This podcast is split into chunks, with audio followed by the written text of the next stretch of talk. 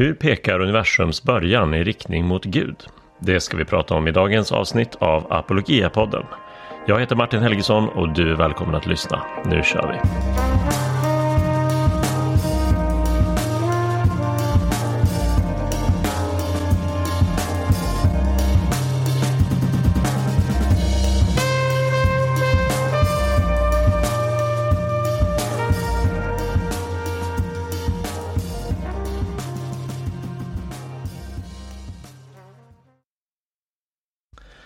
Den nordiska tidskriften Theofilos är en riktig guldgruva när det kommer till kristen apologetik och liknande frågeställningar inom teologi, filosofi och kultur. Och alldeles nyligen så har Apologias egen David Kärrsmyr tillsammans med Sebastian Ibstedt från Svenska apologetikssällskapet skrivit en väldigt ingående, utförlig artikel om det kosmologiska Kalam-argumentet för Guds existens, och jag bjöd in dem till Apologia-podden för att beskriva det här argumentet, förklara det i viss detalj och eh, berätta lite om varför de har skrivit den här artikeln, vad de hoppas kunna bidra med. Du som vill läsa artikeln i sin helhet, du kan scrolla ner till avsnittsbeskrivningen på din poddapp och där hittar du en länk till artikeln som är öppen och tillgänglig att laddas ner och läsas.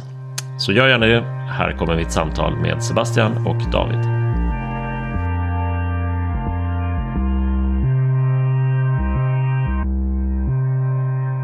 Ja, då är vi tillbaka med ett nytt avsnitt av Apologia-podden och vi ska prata om ett av de viktigaste och mest intressanta argumenten för Guds existens. Och med mig i studion har jag två personer, två återkommande gäster, Sebastian Ibstedt och David Kärrsmyr. Välkomna båda två.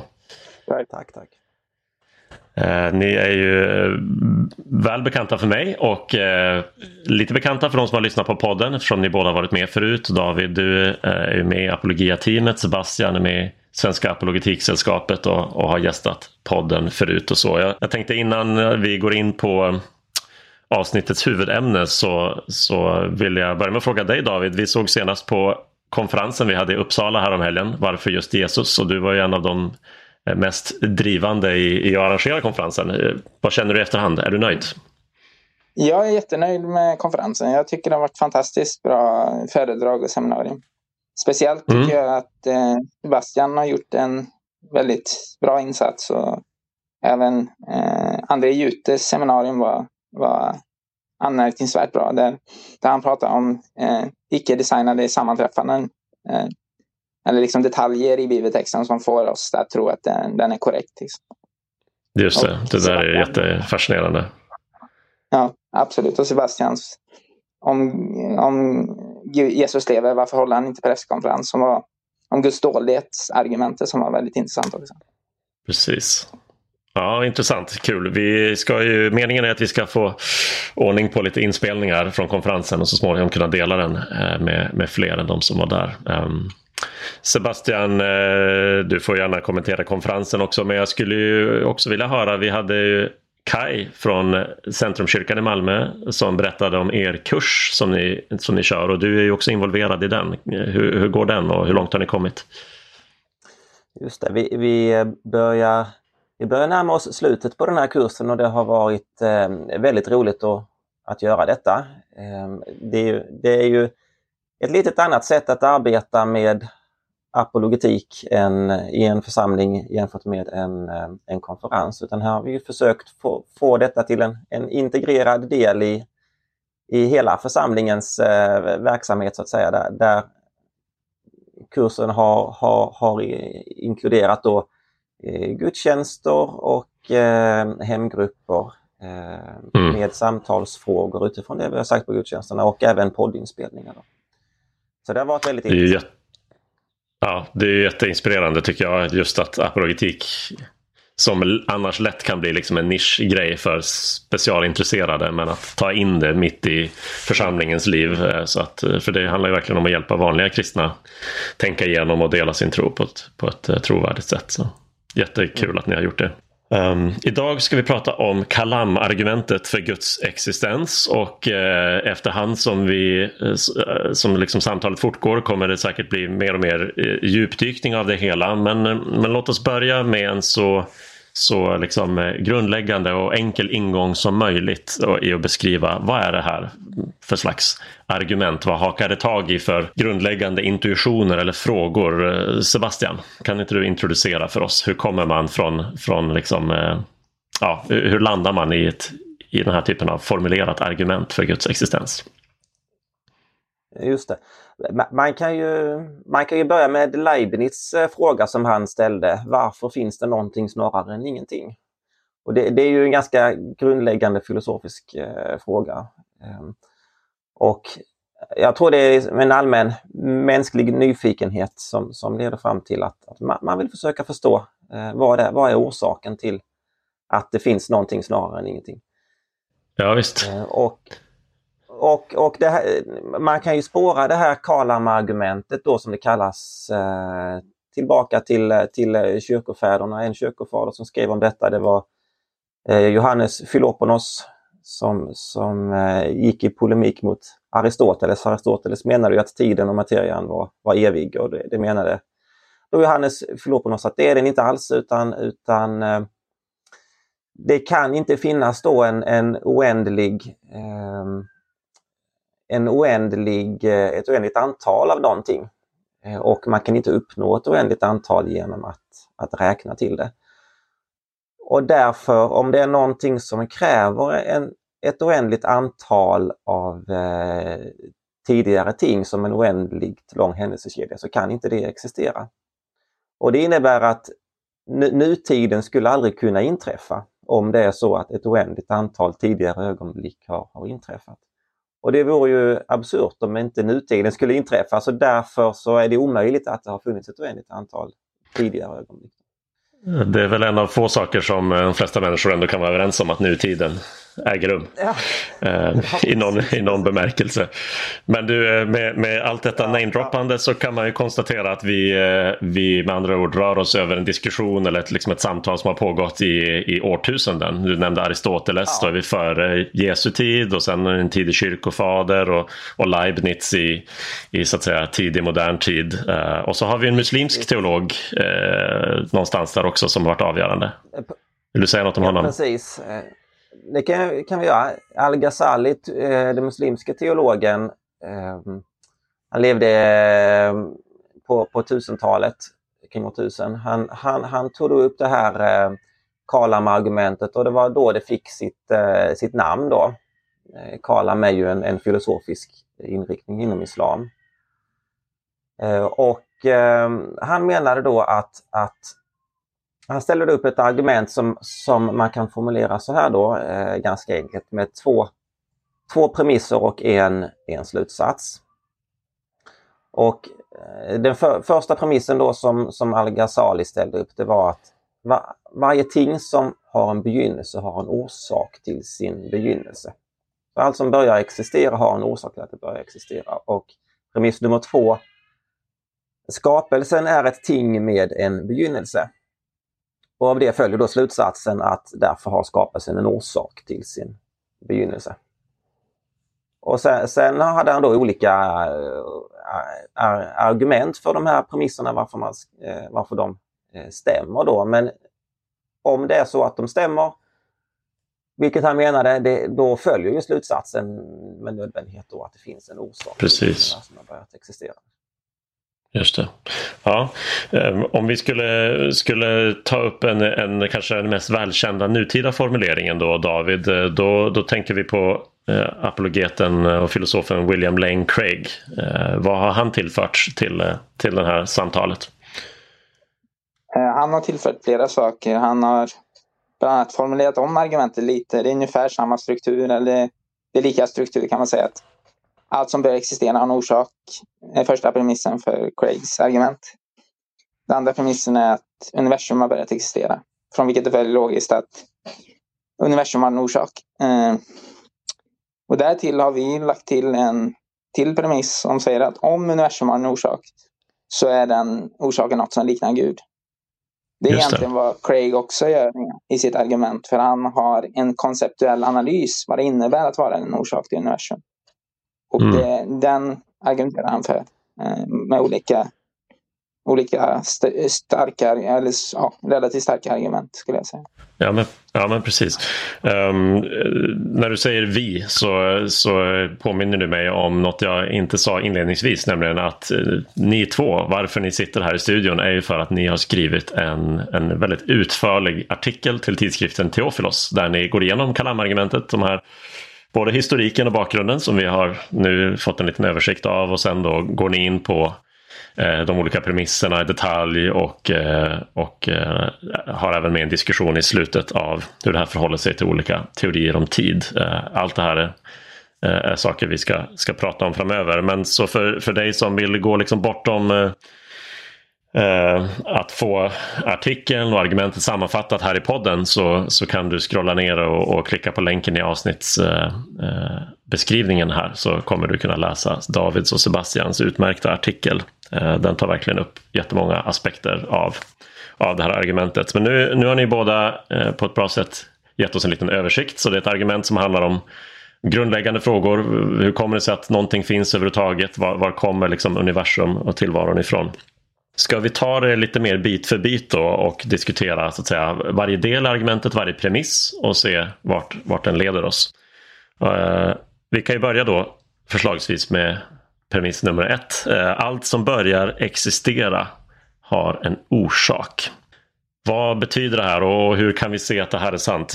Ska vi börja med liksom den, den filosofiska på något sätt, eh, grunden för det, att ur inget kommer inget? Det, det ur inget kommer, kommer inget. Det, det är ju kanske en av de mest grundläggande filosofiska principerna ur, om, om tillvaron, att det är, ingenting blir till utan, utan orsak.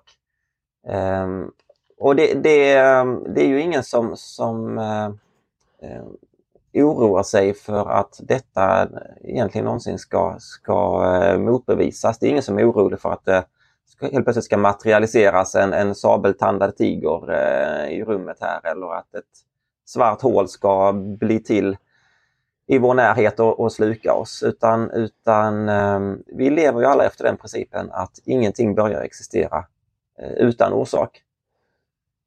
Um, och um, om det nu är så att, att man ifrågasätter det här då, att saker och ting kan börja existera utan orsak, då måste man ju också fråga sig, hur kommer det sig att det inte uppstår saker eh, utan orsak? Varför liksom uppstår inte Einstein eller cyklar ur, ur tomma intet? Därför att i intet har ju ingenting, inga begränsningar eller inga, inga egenskaper som kan tala om vad det är som, som ska uppstå.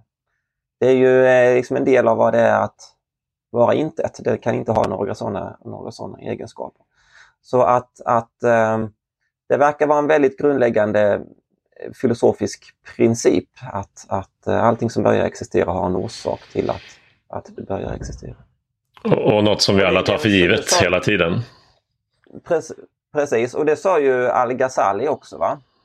Att, att eh, det här är en, en så grundläggande filosofisk princip så att alla argument som man, är, som man skulle kunna lägga fram till stöd för det kommer egentligen att vara mindre uppenbara än, än den här principen. Så att egentligen så behövs det inte så mycket argument för det. Men, mm. men han, han, han gav ändå ett argument. Och, och det, det, är så här, det var det här att, att um, allting som börjar existera gör det vid en viss tidpunkt. Uh, och då måste det finnas någonting som, som, som säger att det ska börja existera just vid den tidpunkten och inte vid någon, någon annan tidpunkt. Och det, den här faktorn som, som säger att det ska börja existera vid en viss tidpunkt, det är ju orsaken till att det börjar mm. existera. Um, kan man, kan man uh, ta in liksom uh, empirisk erfarenhet eller empirisk bekräftelse på något sätt också, David? Ja, men precis. Det är ju uh, ett, man kan ju formulera ett induktivt argument. Ett induktivt argument, det liknar ju det här att, med svanarna som exempel, att Eh, alla svanar du har sett hittills är vita, eller var vita fram till att man observerar svarta svanar. Men mm. då, då, fan, då fanns det en induktiv princip som var att alla, svarta, alla svanar är svarta, som var, eller sannolikt alla svanar är svarta. Men sen upptäckte man att det fanns motexempel. Men just vad det gäller eh, orsaken till universum, eh, att universum har börjat existera är ju, och tillsammans med allt annat, eh, det är väldigt starkt, eh, starkt påvisat av den induktiva resonemang vi har kring att när det finns en, en, en verkan så finns det också en orsak. Det verkar vara en så pass grundläggande princip att den, eh, att den empiriskt är belagd med väldigt eh, mycket evidens helt enkelt. Ja, det finns ingen erfarenhet som talar i motsatt riktning kan man väl eh, konstatera helt enkelt. Um, ska, vi, ska, ska vi gå vidare till, till premiss nummer två då? För jag tänker att det, den första kanske någonstans ändå, eh, den sitter där, det är ganska... Den sitter som gjuten skulle jag säga. Men, men nummer två då, att universum har börjat existera. Um, hur, hur ska vi närma oss den uh, frågeställningen? Ska vi, ska vi börja i samma ända med, med ett filosofiskt argument? Uh, vi har redan varit inne lite grann på det här med ändligt och oändligt. Sebastian, vill du, vill du komplettera den, fylla i den bilden lite grann? Man brukar ju prata om, om två sorters eh, oändligheter. Dels, dels potentiella oändligheter och dels faktiska oändligheter. Och potentiella eh, oändligheter, det är till exempel om man räknar från ett och uppåt. Då kan man, kan man hålla på hur länge som helst eh, och närma sig oändligheten. Men man kommer ju aldrig att komma till ett tal som heter oändligheten. Faktiska oändligheter, det är, det är det här talet som är oändligheten. Det vill säga att de är redan oändligt stora och man kan aldrig, man kan aldrig räkna till oändligheten därför att ja, det skulle ta oändligt lång tid helt enkelt. Och det skulle vara fruktansvärt tråkigt. Det skulle vara väldigt tråkigt. Så då, då, är, då är vårt argument att, att faktiska oändligheter kan inte existera för det leder till absurda och Eh, logiskt motsägelsefulla konsekvenser. Och, och eh, det, det var ett argument som Al-Ghazali gjorde också. Hans, hans eh, argument, eller ett av hans argument var, var Jupiter och Saturnus som kretsar ett varv, varv runt solen på olika lång tid. Det tar tolv år för Jupiter och trettiosex år för Saturnus. Så det tar tre gånger så lång tid ungefär för Saturnus att kretsa runt solen. Och ju längre de håller på att, att kretsa runt solen desto, eh, mer, eh, desto större blir skillnaden mellan eh, hur många varv de har kretsat. Men om de har hållit på oändligt länge så har de kretsat lika många varv. Det blir eh, den matematiska konsekvensen, nämligen oändligt många. För att oändligheten är ju ett tal som vilket annat som helst, bara det att det är oändligt stort. Så att ju längre de har hållit på desto större borde skillnaden bli. Men har de hållit på väldigt länge så har de kretsat lika många varv. Och det här blir ju väldigt konstigt. Va? Det blir um, väldigt konstigt. Mm. Det blir väldigt konstigt. Uh, så att, att det man kan sluta sig till då det är att faktiska oändligheter kan inte existera. För att det leder till sådana här absurda konsekvenser. Och så att, så att det, det är ett argument. Och sen finns det en hel uh, uppsjö av, av uh, argument också mot, mot faktiska oändligheter. Jag vet inte om vi ska gå in på något mer här eh, kring det. Vi tar ju upp några i, i vår artikel då. Det, det är ju vid, vid ett sånt här tillfälle som, eh, som filosoferna börjar gnugga händerna. För nu får de äntligen sätta igång med sina experiment. Sina tankeexperiment. Eh, ska vi unna oss ett sånt om, om Tristram Shandy som skriver i sin dagbok kanske? Just det. Tristram Shandy. Det är ju, eh, det kommer ju från eh, en... en eh, En, en bok om, om den här karaktären, en väldigt eh, omständlig eh, figur som ska skriva om sitt, eh, sitt liv. Och i den här liknelsen då eh, som eh, vi gör så ska han skriva en självbiografi och han skriver så långsamt att det tar ett år för honom att skriva om en enda dag. Och... Eh, Det betyder att för varje dag som man ska skriva om så, så kommer han, han längre och längre eh, efter. Eh, så att han, han kommer aldrig någonsin att bli färdig med den här, med den här självbiografin. Men om man då tänker sig att han har skrivit oändligt länge på den här självbiografin så händer någonting väldigt märkligt. Nämligen att eh, en faktisk oändlighet. Det har ju då varit en faktisk oändlighet av både antal dagar och antal år. Så det har gått lika många dagar och lika många år. Och det innebär att han, han kommer att ha skrivit färdigt den här eh, dagboken eh, vid något tillfälle. Och vid vilket tillfälle kommer han att ha skrivit färdigt den? Ja, alltid. För att det kommer alltid att ha gått oändligt många dagar och oändligt många år. Och det betyder att vid vilken tidpunkt vi än letar så kommer vi aldrig se att han någonsin skriver på den här dagboken, för att han kommer alltid att ha skrivit färdigt dagboken. För det har alltid gått oändligt många dagar och oändligt många år. Alla som eh, kämpar med skrivkamp eh, önskar att, att det där vore möjligt då, men, eh, men eh, det blir ju absurt. Ja, precis. Precis, precis. Så, så att, att det, det, det här... Eh, Den här liknelsen visar då att, att eh, också att om man backar, eh, backar tiden och går, går bakåt i tiden så, så innebär det att det, det finns en första tidpunkt när han började skriva på sin dagbok, om han har eh, blivit färdig på sin dagbok då. Eh, men det här scenariot det, det är ju... Eh, Det hänger ju samman, det förutsätter ju då att antalet tidigare dagar är ändligt, för att annars så, så, så um, um, um, blir det, blir det sådana här ologiska eller väldigt märkliga konsekvenser då. Så slutsatsen här, slutsatsen här då är att det förflutna måste ha en gräns. Man kan inte ha en, ett, en oändlig, en faktisk oändlighet av tidigare tidpunkter. Mm. Om vi skulle, skulle ta upp den vetenskapliga sidan av universums existens, för där har du inte minst kan man ju säga att det har hänt en del sedan Al-Ghazalis dagar vad gäller hur naturvetenskapen förstår universums historia och, och tillblivelse. David, vill du nämna någonting om vetenskapliga argument för universums eh, början? Jo, eh, man konstaterar på nittonhundratjugotalet, eller två egentliga fysiker konstaterar på tjugotalet att universum har en begynnelse utifrån att universum expanderar.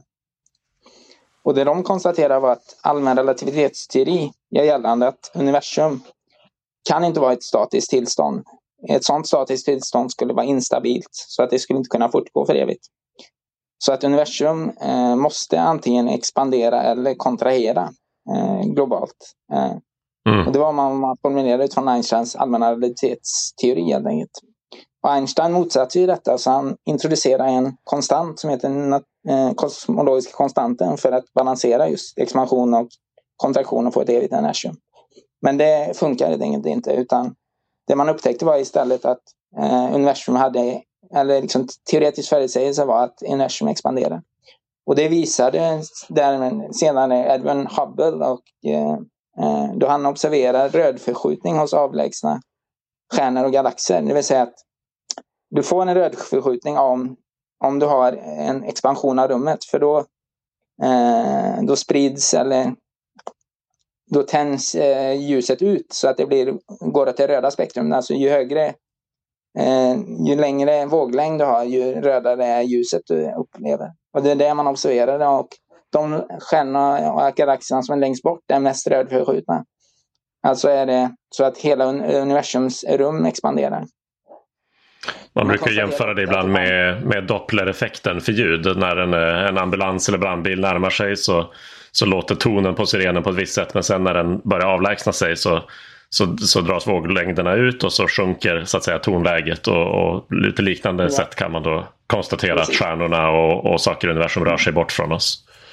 Men grejen är den att, som Sebastian tog upp här, så är, är objekten statiska i rummet. Så det är inte att rum... Att, att, att de förändrar avstånd i rummet, utan det är själva rummet som expanderar som ger upphov till den här effekten. Så det liknar, liknar den här exemplet med dopplereffekten, det är inte samma sak kan man Nej.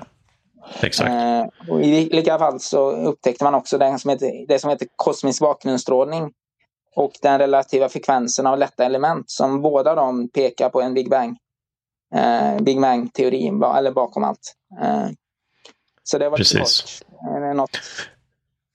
Precis, och det är ju precis det som, som det kom att kallas då från... Eh, eh, det som den liksom teoribildning som började nittonhundratjugotalet, eh, Big Bang-teorin, som, som ju är liksom standardvetenskap idag, att universum har en, en början, har ett, ett ändligt förflutet helt enkelt, vilket vi filosofiskt redan kunde sluta oss till, men som vi då har vetenskaplig bekräftelse på. Så då har vi ju två premisser i argumentet. Vi har eh, först liksom grundregeln att saker som börjar existera behöver ha en orsak, och eh, premiss två som säger att universum har börjat existera. Och då kan man ju dels dra slutsatsen redan här att universum har en orsak, men så som ni i artikeln ställde upp eh, argumentet, så, så hade ni en premiss till, nämligen att, att orsaken kommer vara någonting som liknar Gud, och där tänker jag, där börjar det ju liksom bränna till lite grann, och vi behöver diskutera det. Hur, hur kan man närma sig eh, det här väldigt, så ska vi säga,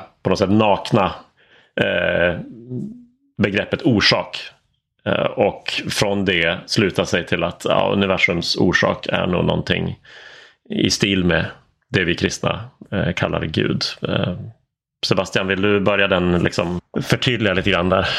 Hur kommer vi vidare? Ja, ja precis. Så vad, vad argumentet har visat hittills, det är att det finns en yttersta orsak till universum, och den här yttersta orsaken, den kan inte själv vara orsakad av någonting, därför att det är den yttersta orsaken. Och den kan inte heller ha orsakat sig själv, för då skulle orsakerna börjat, eh, behövt finnas innan, innan den själv fanns, så att säga.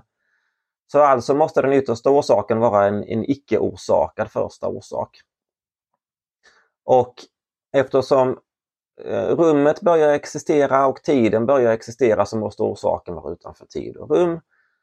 Um, den måste vara immateriell, därför att materian börjar existera tillsammans med universum, och den måste vara, vara väldigt mäktig, kanske till och med allsmäktig, eftersom den har orsakat um, hela universum ur, ur uh, intet, som det verkar.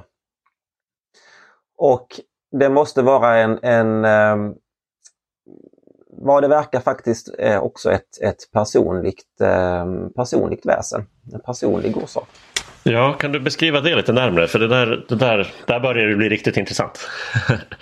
Vad ja, får oss ja. att tro att, att det kan vara en person just? Ja, eh, och en, en, ett skäl, eh, det finns, vi, vi tar upp tre olika argument för detta i, i artikeln, men, men ett skäl till detta, det är att man brukar prata om två sorters ors- orsaker. Man brukar prata om, om vetenskapliga eh, orsaker som, som naturlagar, och sen brukar man prata om personliga orsaker som, som eh, aktörer som gör någonting, alltså olika viljehandlingar att det är orsaker. Så om man frågar till exempel varför kokar vattnet på, på spisen, så kan man ge som orsak att det kokar därför att eh, elektronerna eh, har hög rörelseenergi och eh, överför eh, värmen genom olika steg till vattenmolekylerna i kastrullen och så vidare. Eller kan man säga att Eh, orsaken är att jag tänkte göra en, en eh, kopp te. Mm. Och va, va, vanligtvis så, så eh, kan man använda sig av, eh, eller ofta i alla fall kan man använda sig av båda de här orsakerna. De står liksom inte i konflikt mot varandra. Men ibland kan det vara så att det är bara den ena av de här orsakerna som eh, är möjlig att använda. Och när det gäller universums ursprung så kan vi inte använda oss av den vetenskapliga förklaringen, därför att det finns ingen materia och inget universum att, att bedriva vetenskap på, så att säga. Så att det, det går inte att göra någonting med den vetenskapliga metoden, utan därför måste vi använda oss av den här aktörsförklaringen istället då, med den personliga förklaringen. Så, så att, att det verkar helt enkelt vara den bästa förklaringen, att det finns en, en person som är utanför tid och rum och oerhört mäktig, som är orsaken till, till universum. Jag vet inte om David, du vill säga någonting mer om, om detta? Jo, jag tänkte bara säga att det här med att universum inte kan ha en, en fysikalisk orsak i form av naturlagar och initialvillkor, det är ju då att det finns ju teorier som sträcker sig bortom universum, kan man säga. Du har till exempel eh, Alexander Van Linkens teori om Tunningringet, där du har ett där universum är ett, en produkt av en process där det fanns något innan universum som var orsaken. Men även den den liksom den saken måste ha en förklaring. Den måste ha en orsak. Så du, du får inte, även om du har någonting som är, existerar innan universum, så är det inte evigt, utan du kommer tillbaka till en punkt där du igen måste säga att ja, du, du måste ha aktörförklaring för det här fenomenet. Om det är tydligt. Skulle vi, skulle vi inkludera, utan att gå in i detalj på sådana saker, men någon för an liksom multiversum eller sådana här saker som skulle förklara vårt universum, är det, kan man säga att det är lite liknande, att vi, då har vi bara flyttat bak, vi har lagt något mellan universum och den yttersta orsaken, men problemet kvarstår. Skulle ni hålla med om det? Ja, något åt det hållet skulle jag säga. Något åt det hållet, mm. Um, då har vi gått igenom argumentet och vi har landat i att att universum har en orsak, att, och vi har liksom börjat nysta i vad för slags orsak det skulle vara, och, och någonting som påtagligt eh, liknar Gud börjar framträda då. Eh, så, så här har vi liksom här har vi eh, Kalam-argumentet. Vad, vad skulle ni säga att det har för styrkor? Jag menar, vi har gått igenom premisserna och sett att de håller så, men eh, taget som helhet, var, varför är det här ett bra argument? Eh, och, och varför är det bra praktiskt att kunna använda till exempel och sådär? En sak som vi inte tog upp var en, ett typ av resonemang som heter Grim Messenger-paradoxen, som visar att det måste ha funnits en begynnelse bakåt i tiden av, eh, eller varje kedja, kausal kedja måste ha haft en begynnelse. Och det är ett väldigt starkt argument, eftersom det, det är så att om du har en oändlig kausal kedja så leder det till motsägelser. Det är alltså värre än de, de sakerna vi har tagit upp hittills med metafysiska absurditeter, utan du får en konkret motsägelse. Alltså är den här idén med att universum har en begynnelse, den är väldigt starkt belagd med filosofiska och vetenskapliga argument. Och det, det vill jag betona. Att, så. Um, en annan fördel med, med, med det här argumentet är att de flesta människor verkar hålla med om, om båda de här premisserna också. Det är inte så svårt att övertyga människor om att universum har börjat existera eller att allting som börjar existera har en orsak. Um, så att det, det, det är g- ganska lätt att förklara det här argumentet i dess, dess grundläggande form. Um, och en annan fördel är ju att man, man, man undviker en del av de här kontroversiella ämnena som, som Man, man fastnar i ibland när man pratar om ursprung, som, som evolutionsteorin till exempel. Man, man, man går förbi den helt och hållet. Eh, så att det, det kan underlätta lite grann också i samtalet. Mm. Precis, jag tänker att det är en styrka just att det går till grundfrågan snarare än att, att fastna i olika mm. steg på vägen, så att säga, till hur vi mm. har kommit eh, dit vi är idag, till att verkligen ställa den, den största och den mest grundläggande av frågor. Hur kommer det sig att någonting finns till överhuvudtaget? Så eh, om vi skulle säga någonting om er artikel. Ni, ni har ju gjort ett väldigt jobb i er artikel med att sammanfatta argumentet hittills. Men så finns det eh, ska vi säga en, en, en specifikt, ett specifikt område när det gäller diskussionen kring Kalam-argumentet, där man diskuterar, finns det, jag höll på att säga, nästan en utväg från det, eller är det så att argumentet bara gäller om givet en viss uppfattning av tid och så vidare, och där, där har ni liksom velat stretcha diskussionen ytterligare och tillföra något lite grann. Så ska vi, ska vi gå in på det här nu? Vi inser att det blir lite tekniskt och komplicerat sådär, så ni lyssnare får göra ert bästa för att hänga med, men, men låt oss prata om A och B-teori om tid. Vad är det för något och vad har det med argumentet att göra? Jag bara tänkte formulera väldigt kort med ett begrepp som, eh, som säger att det finns nutid som en, verklig, en verklighet hos, eh, hos verkligheten, så är det A-teorin om tid korrekt, det vill säga att tidsflödet är verkligt. Men om du inte har tidsflöde som är verkligt, så har du en B-teori istället, där ah, hela tiden ligger ute och finns samtidigt i, som ett, liksom ett block av rum och tid. som alltid existerar och som aldrig blir till utan alltid har varit till, så att säga. Enkelt sätt. Precis, så i, i A-teori så är, är nuet något verkligt och i B-teori är nuet bara något vi upplever och, och allting, alltid är egentligen lika existerande. Och, ja, och mm. Sebastian, vad har det med detta argument att göra?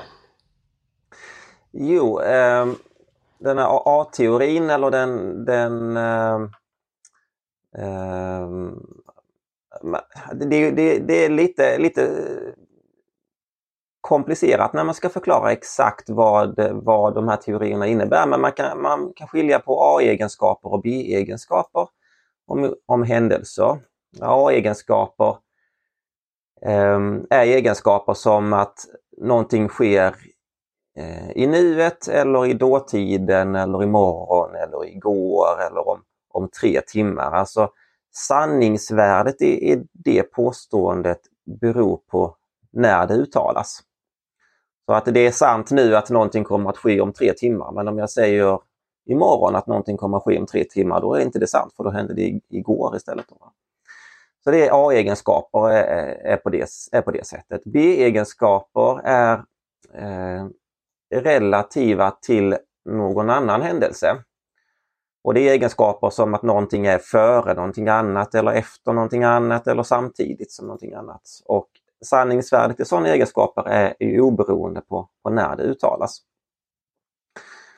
Och eh, många, många filosofer tycker att det är ganska problematiskt att sanningsvärdet i en egenskap kan variera över, över tid. Antingen så är någonting sant eller är det inte sant, säger man. Så att därför är många filosofer eh, av den uppfattningen att A-egenskaper existerar egentligen inte.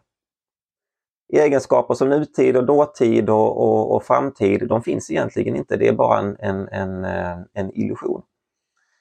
Så att endast B-egenskaper är, är, är verkliga. Och konsekvensen av detta är att de enda egenskaperna som finns då eh, är att någonting kan vara före någonting annat, senare än någonting annat eller, eller samtidigt som någonting annat. Eller de, den typen av egenskaper. Men nuet och dåtid och framtiden, det, det, det är inte verkligt. Va? Och den teorin kallas då för B-teorin eller den statiska, statiska tidsteorin. I kontrast till A-teorin där A-egenskaper existerar och eh, tiden eh, så att säga blir... Eh, tidspunkter blir, blir momentant verkliga och sen, sen existerar de inte längre.